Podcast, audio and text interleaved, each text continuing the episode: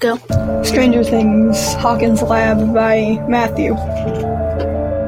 As the storm outside was growing louder, the friends Mike, Lucas, Dustin, Will, Eleven, and Max were outside playing were playing Dungeons and Dragons.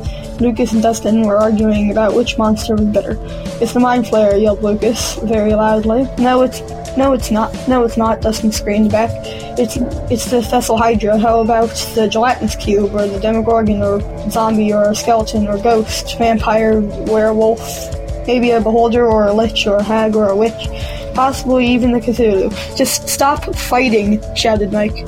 As the friends continued to play their Dungeons and Dragons campaign, a flash of lightning boomed outside. They suddenly heard a, a loud roar coming from outside.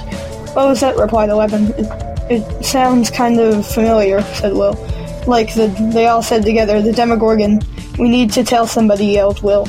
But we don't know if it's not outside. It could be outside this house as as we speak. No, said Dustin, looking out the window. I see the Demogorgon through the window in the lab.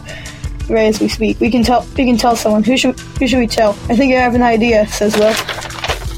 They all go. They ride their bikes to Mrs. Byers' house. Uh, Will's mom. The hard, the hard banging on the on the front door made jo- Joyce Byers very curious. What w- what was at the door? She opened it and saw them. Hello, kids. What's the problem? She said. We we heard a familiar familiar noise. The mind flayer. Miss Byers. No, no, the Demogorgon. Behind behind her there was Will's older brother Jonathan. A couple of minutes later, uh, there they got everybody who experienced this stuff before, like Steve, Nancy, Murray, and, and Robin. They all went to Hawkins' lab as they went as they went in there.